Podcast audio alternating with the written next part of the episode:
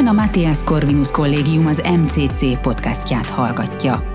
Tudjon meg rólunk többet az mcc.hu honlapunkon, Facebook, Instagram és Twitter csatornáinkon, valamint olvassa professzoraink, külső szerzőink és diákjaink írásait korvinák.hu tudásbázisunkon. Sok szeretettel üdvözlöm a hallgatókat itt a Tanuláskutató Intézetnek a következő podcast epizódjában. A, továbbra is a női innovátorokról és innovációkról beszélgetünk az oktatásban és a tehetséggondozásban. És a mostani beszélgetésemnek a, a partnere az számomra különösen kedves, Sárkány Fanni lesz, aki a MCC-nek a női közéleti vezetőképzőjét vezeti.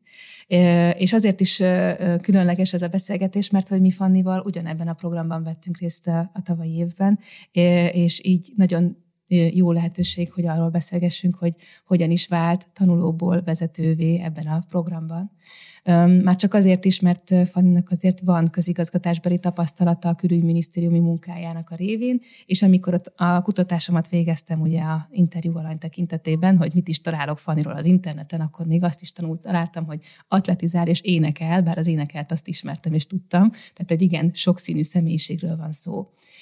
És nem is szaporítanám tovább a szót, hanem rögtön bele is ugranék a közepébe mert hogy a beszélgetésünket ugye ez a három téma, ez a három szó fogja meghatározni, a női, az innovátorok és az oktatás.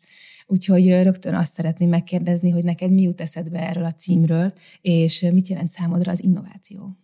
Nagyon szépen köszönöm a felkérést és a beszélgetést. Most, amikor ennyire az AI és a, a mesterséges intelligencia időszakában élünk, egyszerűen elgondolkoztam azon, így a chat GPT kapcsán is, hogy ha mindent reprodukálunk, mindent újra gondolunk, és mindent helyettesítünk, akkor mi az az emberi tulajdonság, amit viszont nem lehet, ami csak az emberi. És amit nem lehet elvenni vagy újra gondolni, és arra jutottam, hogy bizony ez az ötlet. Annak a meglátása, hogy mi az, ami hiányzik, egy piacirés, egy, egy kiskapu, és, és valami, amit ki lehet találni, és erre csak az ember képes. Számomra az innováció egy híd, ami segít eljutni valahova, ahol még nem jártunk.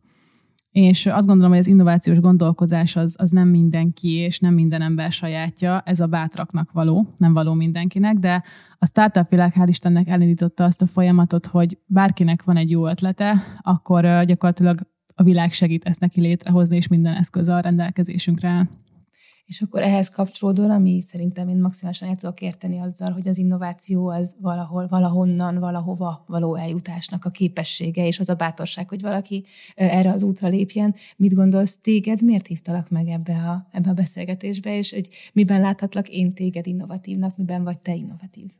Remélem azért, mert kedvelsz és emberfeletti bizalmat sugároz az arcom. Ez teljes mértékben így van. félretéve.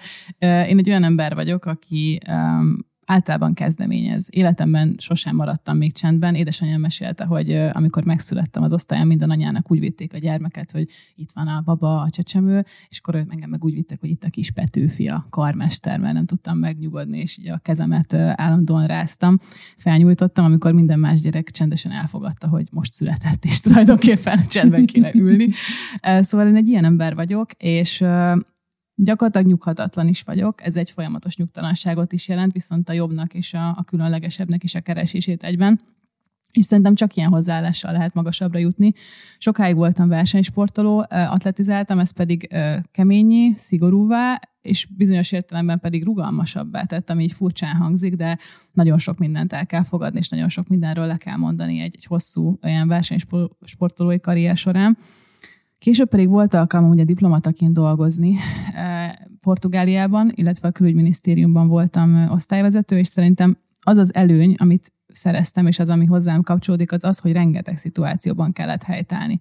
Ez nyilván akkor nehéz is volt, és nagy volt a kabát, úgy éreztem, de ezeket a tapasztalatokat használom itt az MCC-ben is, és az NKV-ben is arra törekszem, hogy egy új szemléletmódot és egy egy újfajta kezdeményezést érvényesítsek itt az ötödik évfolyam esetében.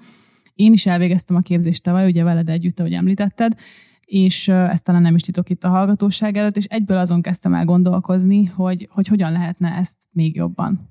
Bár csodás élmény volt, és, és nagyon tetszett, de nyilván ez az innovátori gondolkozás az azonnal ott volt, hogy akkor mit is lehetne másképpen. És úgy találtam akkor, hogy a képzési hétvégéket mindenképpen tematizálni kellene, mert szerintem jobb, hogyha egyfajta tudásanyagot kell egy hétvégén befogadni, így is nagyon sok az információ, és így született meg az a pillérrendszer, ami az ötödik évfolyamnak képezi a, a koncepcióját igazából, a szakmai koncepcióját, és ez a külpolitika, belpolitika, ez az első pillér, a gazdaságtudomány, itt ugye a lobby tevékenység, startup, üzleti kommunikáció, a harmadik az a jogtudomány, nyilván ez a közélethez elengedhetetlen, tehát az, hogy a jogalkotásra hogyan jutunk el egy szakpolitikai ötletből a megvalósításig, előterjesztések, állami intézményrendszer, a negyedik pedig a pszichológia. És úgy érzem, hogy a pszichológia volt talán az a pillér, ami tavaly kevésbé létezett, és, és azt gondolom, hogy ez egy nagyon fontos szegmens, amit, amit nem lehet vezetőképzésben elhanyagolni, mert, mert a workshop-szerű fejlesztés, készségfejlesztés, az önismereti tényezők, a pedagógiai érzék, az, hogy egy olyan empatikus vezetőt képezzünk, aki együtt tolja a szekeret, hogy a beosztottakkal, az nagyon fontos, és én nem hagyom sokat pihenni a résztvevőket, tehát a közéletben sem kímélik majd őket. A politika és a közigazgatás az egy nehéz csatatér, ahol egyrészt kevés dolgot lehet szabadon venni, személyesen venni, másrészt pedig rendkívül nagy a nyomás és sok a határidő.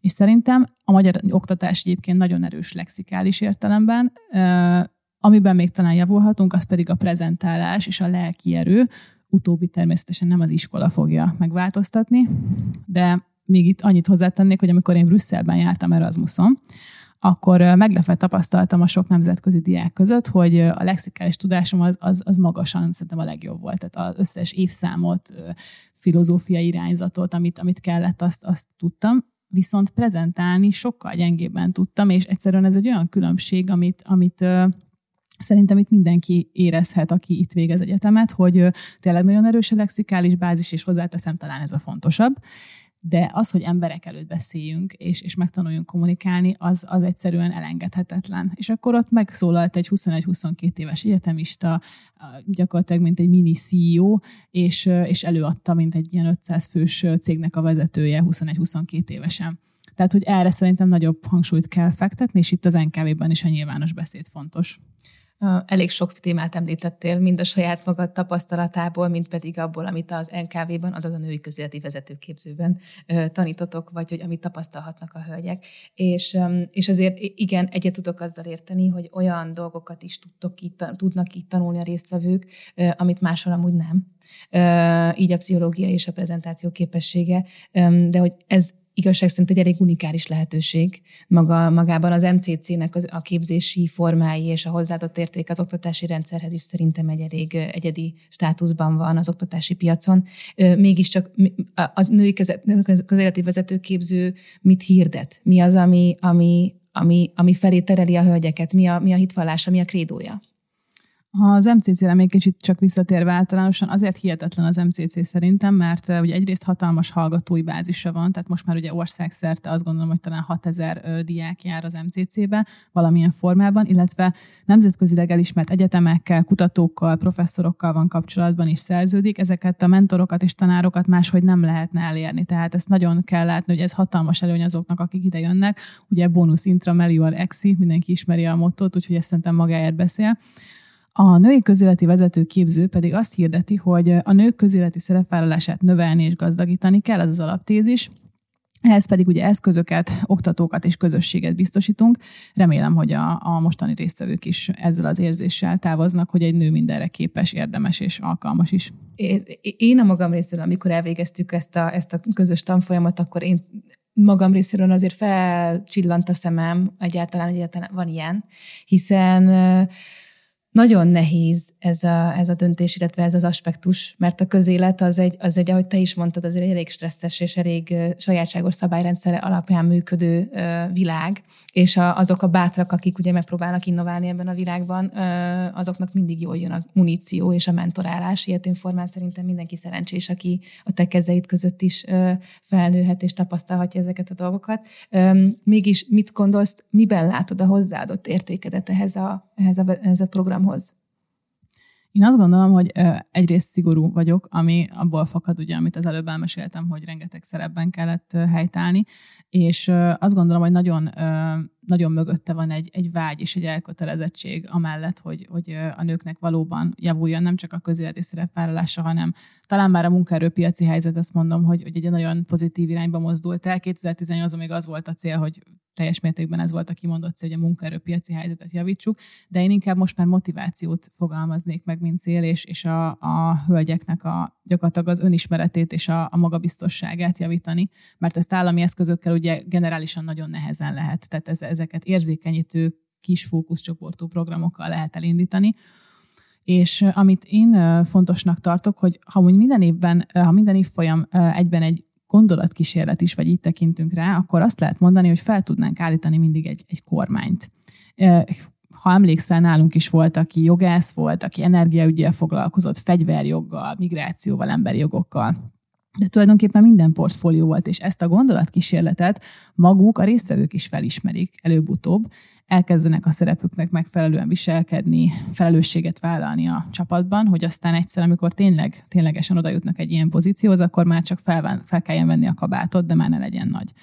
És szeretek mindenre felkészülni, mert nem szeretem, hogyha valaki olyan pozíciót választ, vagy fogad el, amire nem áll készen, amit nem járt körbe a szakértőket is szeretem, az empatikus vezetőket, és azokat, akik, ahogy mondtam, együtt tolják a szekeret, és nem pedig felülülnek a, a trónon, ha ezt mondhatom így. Tehát, hogy én ilyen vezetőket képzelek el, és ilyeneket szeretnék képezni. Ez a képzés mély víz, és úszni kell, de emellett hadd említsem meg, amit már korábban, amire korábban már utaltam, hogy az MCC különféle bázisait itt használjuk, világhíres oktatók és mentorok vannak, tehát például Nelson Mandelának a volt tanácsadója, de miniszterhelyettesek, államtitkárok, nagykövetek, tehát ez egy olyan lehetőség, amit, amit szerintem nagyon érdemes megpályázni, és én szerintem attól vagyok ebben, vagy azért voltam erre a pozícióra jó választás, mert én ezt nagyon komolyan veszem, ez nekem egy személyes hivatásom, küldetésem, célom, hogy ebben a témában megszólaljak, és ezt előrébb vigyem, úgyhogy talán, talán így tudnám összefoglalni ami ezért elég komplex és elég sok, sokrétű, de ahogy, csak a, ahogy a program is, és illetve benne foglalkoztatott és tanuló hölgyek is. És hogyha visszatérünk arra a mottójára az MCC-nek, amit most te is, mint Krédó ugye említettél, a bónusz intrameliorexi, tehát hogy mint jó ember lép be, és mint még jobb távoz, akkor mit gondolsz, hogy mi az, amivel az, az NKV-ban, a Nemzet, Női Közéleti Vezetőképzőben tanuló hölgyek gazdagodnak? Mivel válnak ők többé, azon kívül, hogy motiváltabbá válnak, és ahogy te említetted, ami szerintem egy roppant frappáns megfogalmazás, hogy a kabát már talán nem lesz olyan nagy. Most én remélem, hogy az önismeretük az mindenképpen bővül. Remélem, hogy a négy szakmai hétvégéből lesz olyan, amit tanácsként vagy, vagy elvihető üzenetként magukévá tudnak tenni, illetve hogy nagyon fontos, hogy a képzés végén lesz egy alumna közösség. És gyakorlatilag az alumna közösség, amely most idén már 80 fős lesz, ez lenne a cél, ennek a kiépítése. Ugye a mi közösségünkből is lett azt gondolom egy ilyen egymást támogató, beszélgető és folyamatosan pesgő közösség, és nekik is azt kívánom, hogy ez az alumna közösség ilyen legyen legyen. Ezen persze mi is dolgozunk, illetve ugye itt lett egy nagyobb alumna közösség, aki az összes eddigi végzett évfolyamot tömöríti, és ha belegondolunk, akkor ez egy olyan nemzetközileg is elismert női bázis lehet, amely ugye nem csak itthon, hanem akár külföldön is mozoghat, különböző tudományterületekről, innovatív gondolkozásmóddal, több diplomával, több nyelvet beszélve, tehát ez egy nagyon erős bázis, ami, ami itt létrejött. Melyek a sikersztorik? Mi az, amire leginkább büszke vagy, vagy mi az, ami, ami neked is motivációt ad a mindennapokhoz? A, az itt végzett diákoknak a nagy többsége értelemszerűen a közéletben próbál elhelyezkedni, tehát minisztériumoknál, háttérintézményeknél, kutató bázisoknál, vagy think tankeknél. Van a miniszterelnökségen, van a köztársasági elnöki hivatalnál, van rengeteg újságnál például, vagy nagyobb cégnél is volt NKV-s diákunk és vannak vállalkozó szellemű résztvevők, és talán ezt tartanám még fontosabbnak kiemelni, hogy ugye rendben, hogy közéleti vezetőképző a neve, de hogy itt, itt ugye az innovációhoz is visszatérve vannak olyanok, akik nem feltétlenül a közéletben képzelik a jövőket, inkább csak eszközként vagy csatornaként használják ezt a programot illetve a közéletet magát, és ők pedig a későbbiekben szervezetet, alapítványt, podcastet, vagy bármilyen kezdeményezést fognak kialakítani. Ilyen volt egyébként a, a Mély Levegő projekt, amit egy talán két-három évvel ezelőtt ilyen kávés diák hozott létre, és ez egyébként a Forbes is megemlékezett róla erről a programról. Tehát az MCC az egy olyan közösségi olvasztó tégely, ahol minden intellektuális ötlethez tudunk segítséget adni. És mit gondolsz még utoljára a képzéshez kapcsolódóan, és aztán utána lassanként átterülődünk a női aspektusra is, annak ellenére, hogy a női közéleti vezetőképző az szerintem maga a, a tökéletes tárgya egy ilyen jellegű beszélgetésnek. Mit gondolsz, miben tudja formálni a szemléletmódot egy ilyen jellegű képzés? Nagyon egyszerű. Egyszerűen több nő fogja azt érezni, hogy neki is lehet. Hogy ő is alkalmas vezetői pozícióra, vagy arra, hogy elindítson egy vállalkozást, amikor egy társadalmi gondolkozást szeretnénk átalakítani, akkor nagyon messziről kell kezdenünk, mivel ezek hosszan is milyen berögződött alapvetések, és akkor legyünk provokatívak, és mondjunk egy ilyet, hogy ugye a nő helye otthon van, mondjuk legyen ez a megállapítás.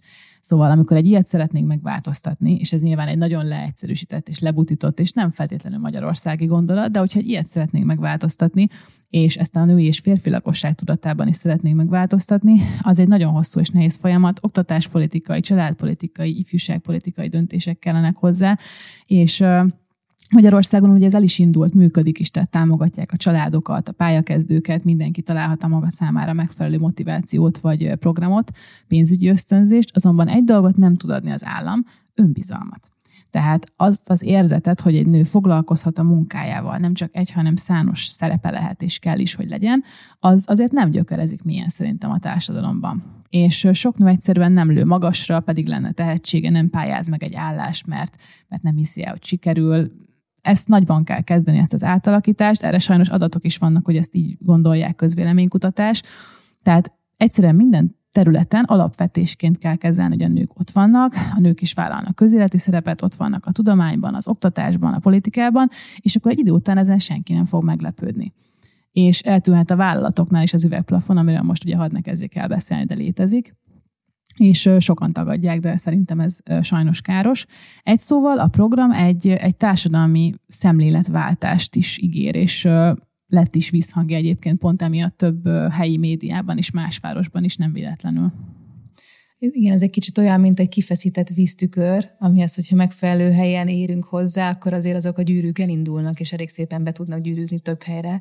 Úgyhogy azt gondolom, hogy a, a, az alumni közösségnek a növekedésével is egyre többen vagyunk, akik ezt a krédót hirdetjük, és ezt a, ezt a gondolkodást visszük tovább, hogy azért ez nem feltétlenül vagylagos, mert lehetek én otthon is, de és nem kell attól még lemondanom arról, hogy, hogy alatt esetben egy fontos szerepet töltsek be, és más emberek életén is változtassak. Úgyhogy én szerintem minden mindenképpen ez egy fontos dolog, de tény, hogy az önbizalom az egy olyan dolog, amin, amin, amin érdemes dolgozni és tréningezni, és éppen ezért egy ilyen vezetőképző azt szerintem rettenetesen sokat tud abban segíteni, hogy folyton folyvást visszatérünk önmagunkhoz, mint horgonyzási ponthoz, és próbálunk saját magunkból erőt meríteni a legnehezebb időszakokban is.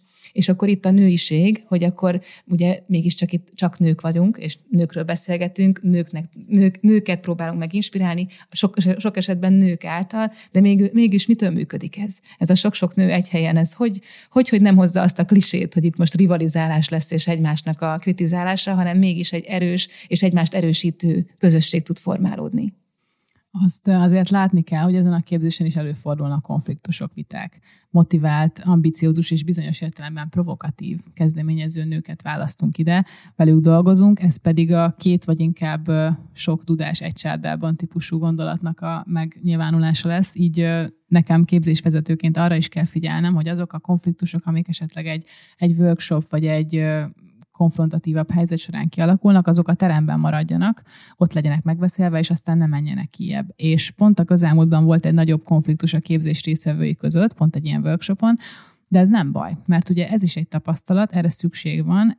Rájöhetnek, hogy milyen emberekkel tudnak vagy nem tudnak együtt dolgozni, hogy mi lehet az ő szerepük egy-egy vitában, illetve ami nagyon fontos, hogy nem kell mindig nyerni ez, ez nekem is egy tapasztalat volt a tavalyi évben, én is nagyon harcos voltam vita közben, és az érrendszerembe kapaszkodva próbáltam visítva nyerni, és a képzés végére ez egyszerűen eltűnt belőlem.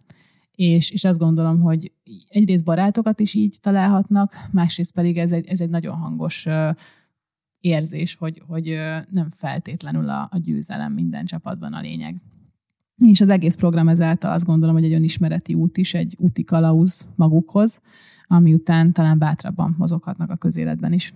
Jó, hát azért versenysportolóként ez egy nagyon egyetfejlődésről tesz tanúbizonyságot, ahol azért... Én is meglepődtem. mindenki azért küzd, hogy önmagá, persze önmagadhoz képest legyél jobb, ugye szokták mondani, de ettől függetlenül a kooperáció, kooperáció az egy fontos, fontos tudás, mert hiszen így ilyetén formán nem én kerülök előrébb, de a helyzet mindenképpen javul. És így a, a foglalkozás eléri a célját, tehát ilyetén formán saját magunkat is vállon veregethetjük. Um, miért, miért van szükség mégis um, egy kifejezés kifejezetten nőknek szóló vezetőképzésre, hiszen sok esetben azt gondoljuk, ugye, amit szoktak is mondani, hogy abban a pillanatban, hogy egy olyan szakmát választunk, vagy egy olyan, olyan, olyan térbe lépünk ki, ahol, ahol, ahol mindenki jelen lehet, nem csak nőkkel, de férfiakkal is versenyzünk, akkor mégis egy ilyen vezetőképző miért kell, hogy ennyire csak feminin legyen? Egész egyszerűen azért, mert sérülékeny csoportnak minősülnek a nők. Ez így van az emberi jogi egyezmények alapján, ez egy általánosan globálisan elismert dolog. Ennek történelmi okai vannak, biológiai okai vannak, társadalomtudományi okai vannak, és azt gondolom, hogy azért olyat nem lehet állítani, hogy, hogy nem tudom, a patriarchális társadalom minket megfolytana. Tehát, hogy én nem hiszek ezekben, én nem hiszek ezekben a radikális feminista állításokban. Én abban hiszek, hogy egyszerűen kell egy tudatosságnövelés és egy, egy női jelenlét, és a nőknek a motivációjának a növelése de abszolút nem zárkozom a férfi vezetőképzők elől sem, tehát azt gondolom, hogy, hogy kell férfi vezetőképző is, vagy vezetőképző úgy általában, mert ezeket a készségeket mindig jó tudatosítani, a pedagógiai érzéket fejleszteni, úgyhogy, úgyhogy nem gondolom, hogy ez egy kizáró közösség lenne. Az is fontos egyébként, hogy ugye a feminizmus sem legalábbis a moderált ágai, azok nem a férfiak ellenében működnek, és ez nagyon-nagyon fontos, mert ugye vannak olyan gondolatok, amik most talán új keretűnek számítanak még, és, és ezzel mindig ilyetten találkozom, vagy nézem szem, nézek szembe, hogy, hogy ez a férfiak ellen van, és hogy gyakorlatilag egy ilyen versenyről van szó, nem. Tehát itt együtt vagyunk jelen a társadalomban, együtt kell működnünk, és, és szerintem egy ilyen női vezetőképző pontosan ezért nem diszkriminatív. Én amúgy ezzel maximálisan egyetértek, sőt, mi többé, nekem kifejezetten szimpatikus volt, vagy az a program, amit akár az ENSZ-en belül is indítottak, a He for She, tehát, hogy igenis fontos, és nagyon, szerintem nagyon ö, ö, elengedhetetlen, hogy ez egy, ez egy olyan dialógus legyen, amiben a férfiak ugyanúgy részt vesznek, és alakítják, tehát, hogy ez, ez, ez egy olyan téma, ami szerintem fontos, hogy férfi szájból is elhangozzon és felvállalva legyen. Azt tapasztalom, hogy egyre többen vannak azok, akik pont azért, mert hogy van mondjuk egy lánytestvérük, vagy lánygyermekük, akik ezt egyre inkább felvállalják, de még mindig azt érzem, hogy, hogy, hogy a férfiak azért kevesebben vannak, vagy, vagy talán nincsenek is, akik ezekről a női aspektusról beszélnek. Te neked erről mi a véleményed? Mm, természetesen vannak férfi előadóink, tehát a, mint ahogy említettem, az NKV ez nem egy kizáró közösség, rengeteg férfi előadónk volt. Szándékosan teszünk férfi hangokat is a közéleti vezetőképzőbe, hiszen az a realitás, hogy ugye a társadalomban és a közéletben is vannak férfiak, találkozni is fognak erős férfi vezetőkkel, férfi hangokkal, és ugye, ahogy az előbb is mondtam, a feminizmus nem szabad rosszul értelmezni. Ez alatt a fél év alatt is rengeteg olyan motiváló férfi előadót hallgathattunk meg, kutatókat, professzorokat, nagyköveteket, és persze beszélgethettek is velük a résztvevők, akik hisznek a női vezetőkben, és akik úgymond a férfi perspektívát hozzák a diskurzusba. Meglepően sok férfi foglalkozik női témákkal. Miben ad erőt? Miben segít a nőiség? Mm, van arról kutatás, hogy azokon a béketárgyalásokon, ahol nő is volt a tárgyaló felek között, ott hosszabb távú és stabilabb béke született, mint ahol csak férfiak voltak. Egyszerűen a női és férfi készségek kiegészítik egymást, így lett kitalálva nem szeretem az olyan leegyszerűsítő mondatokat, hogy a nők érzékenyek és empatikusak, a férfiak pedig logikusak és racionálisak, de az biztos, hogy ezen készségek mindegyikére szükség van egy cégben, egy kormányban, egy kezdeményezésben, egy vállalatban, és szerintem sokféle ember van, de a lényeg, hogy ezeket a készségeket a férfiak és a nők összegyúrva együtt tudják adni. És nem szeretnék a nők nevében beszélni általánosan, de én úgy érzem, hogy sokszor érzem előre, hogy mi az, amit szeretne a másik, akár a tárgyaló fél, hol van a komfortzónájának a határa, mi az, ami kellemes számára, mi az, ami már kellemetlen esetleg témában, meddig lehet elmenni, és ez lehet, hogy diplomáciai érzék, de az is lehet, hogy inkább ez egy női tulajdonság, és ez nekem nagyon sokat segített a munkámban. És ugyan még felettébb hosszasan tudnék beszélgetni erről a témáról veled vanni, mert szerintem nagyon-nagyon jók a gondolataid, és nagyon tetszik a hozzáállás, és a, az exakt, konkrét, de mégis elfogadó és empatikus hangvétel, amiben beszélsz a témáról. De mégis a vége felé kell közelítenünk a beszélgetést, így az utolsó kérdéssel zárnám, ami kicsit visszakanyarodik te hozzád, hogy milyen tanácsot adnál a pályakezdő énednek? Egyrészt azt, hogy aludjak többet, mert ahogyan a BM-és diákok mondják szeptemberben, hogy már csak kettőt alszunk karácsonyig, ezt joghallgatóként én is megtapasztaltam. Ez a kevésbé magas röptű tanácsom, a komolyabb pedig talán az, hogy a kemény munka mindig megtérül minden esetben, és érdemes szenvedni, mindennek utána nézni, olvasni, mert a, a legváratlanabb helyzetekben lehet használni ezeket a információkat és a tudást. Úgyhogy reméljük, hogy ezekkel a gondolatokkal tudtunk titeket is többé tenni, drága olvasók vagy hallgatók. Nagyon szépen köszönöm, Fanni, hogy itt voltál ma. A női közéleti vezető képzőről az MCC oldalán tudtok többet olvasni, akár csak a Tanuláskutató Intézetről, ahol ez a podcast is aztán elérhető lesz, mint a podcast sorozat többi tagja. Köszönjük szépen, hogy ma velünk voltatok, és legyen szép napotok. Szervusztok! Sziasztok! Köszönjük, hogy meghallgatta ezt az MCC podcast epizódot. További híreinket és tartalmainkat megtalálhatja az mcc.hu honlapon, valamint Facebook, Instagram és Twitter csatornáinkon. Professzoraink, külső szerzőink és diákjaink írásaiért keresse fel korvinák.hu tudásbázisunkat.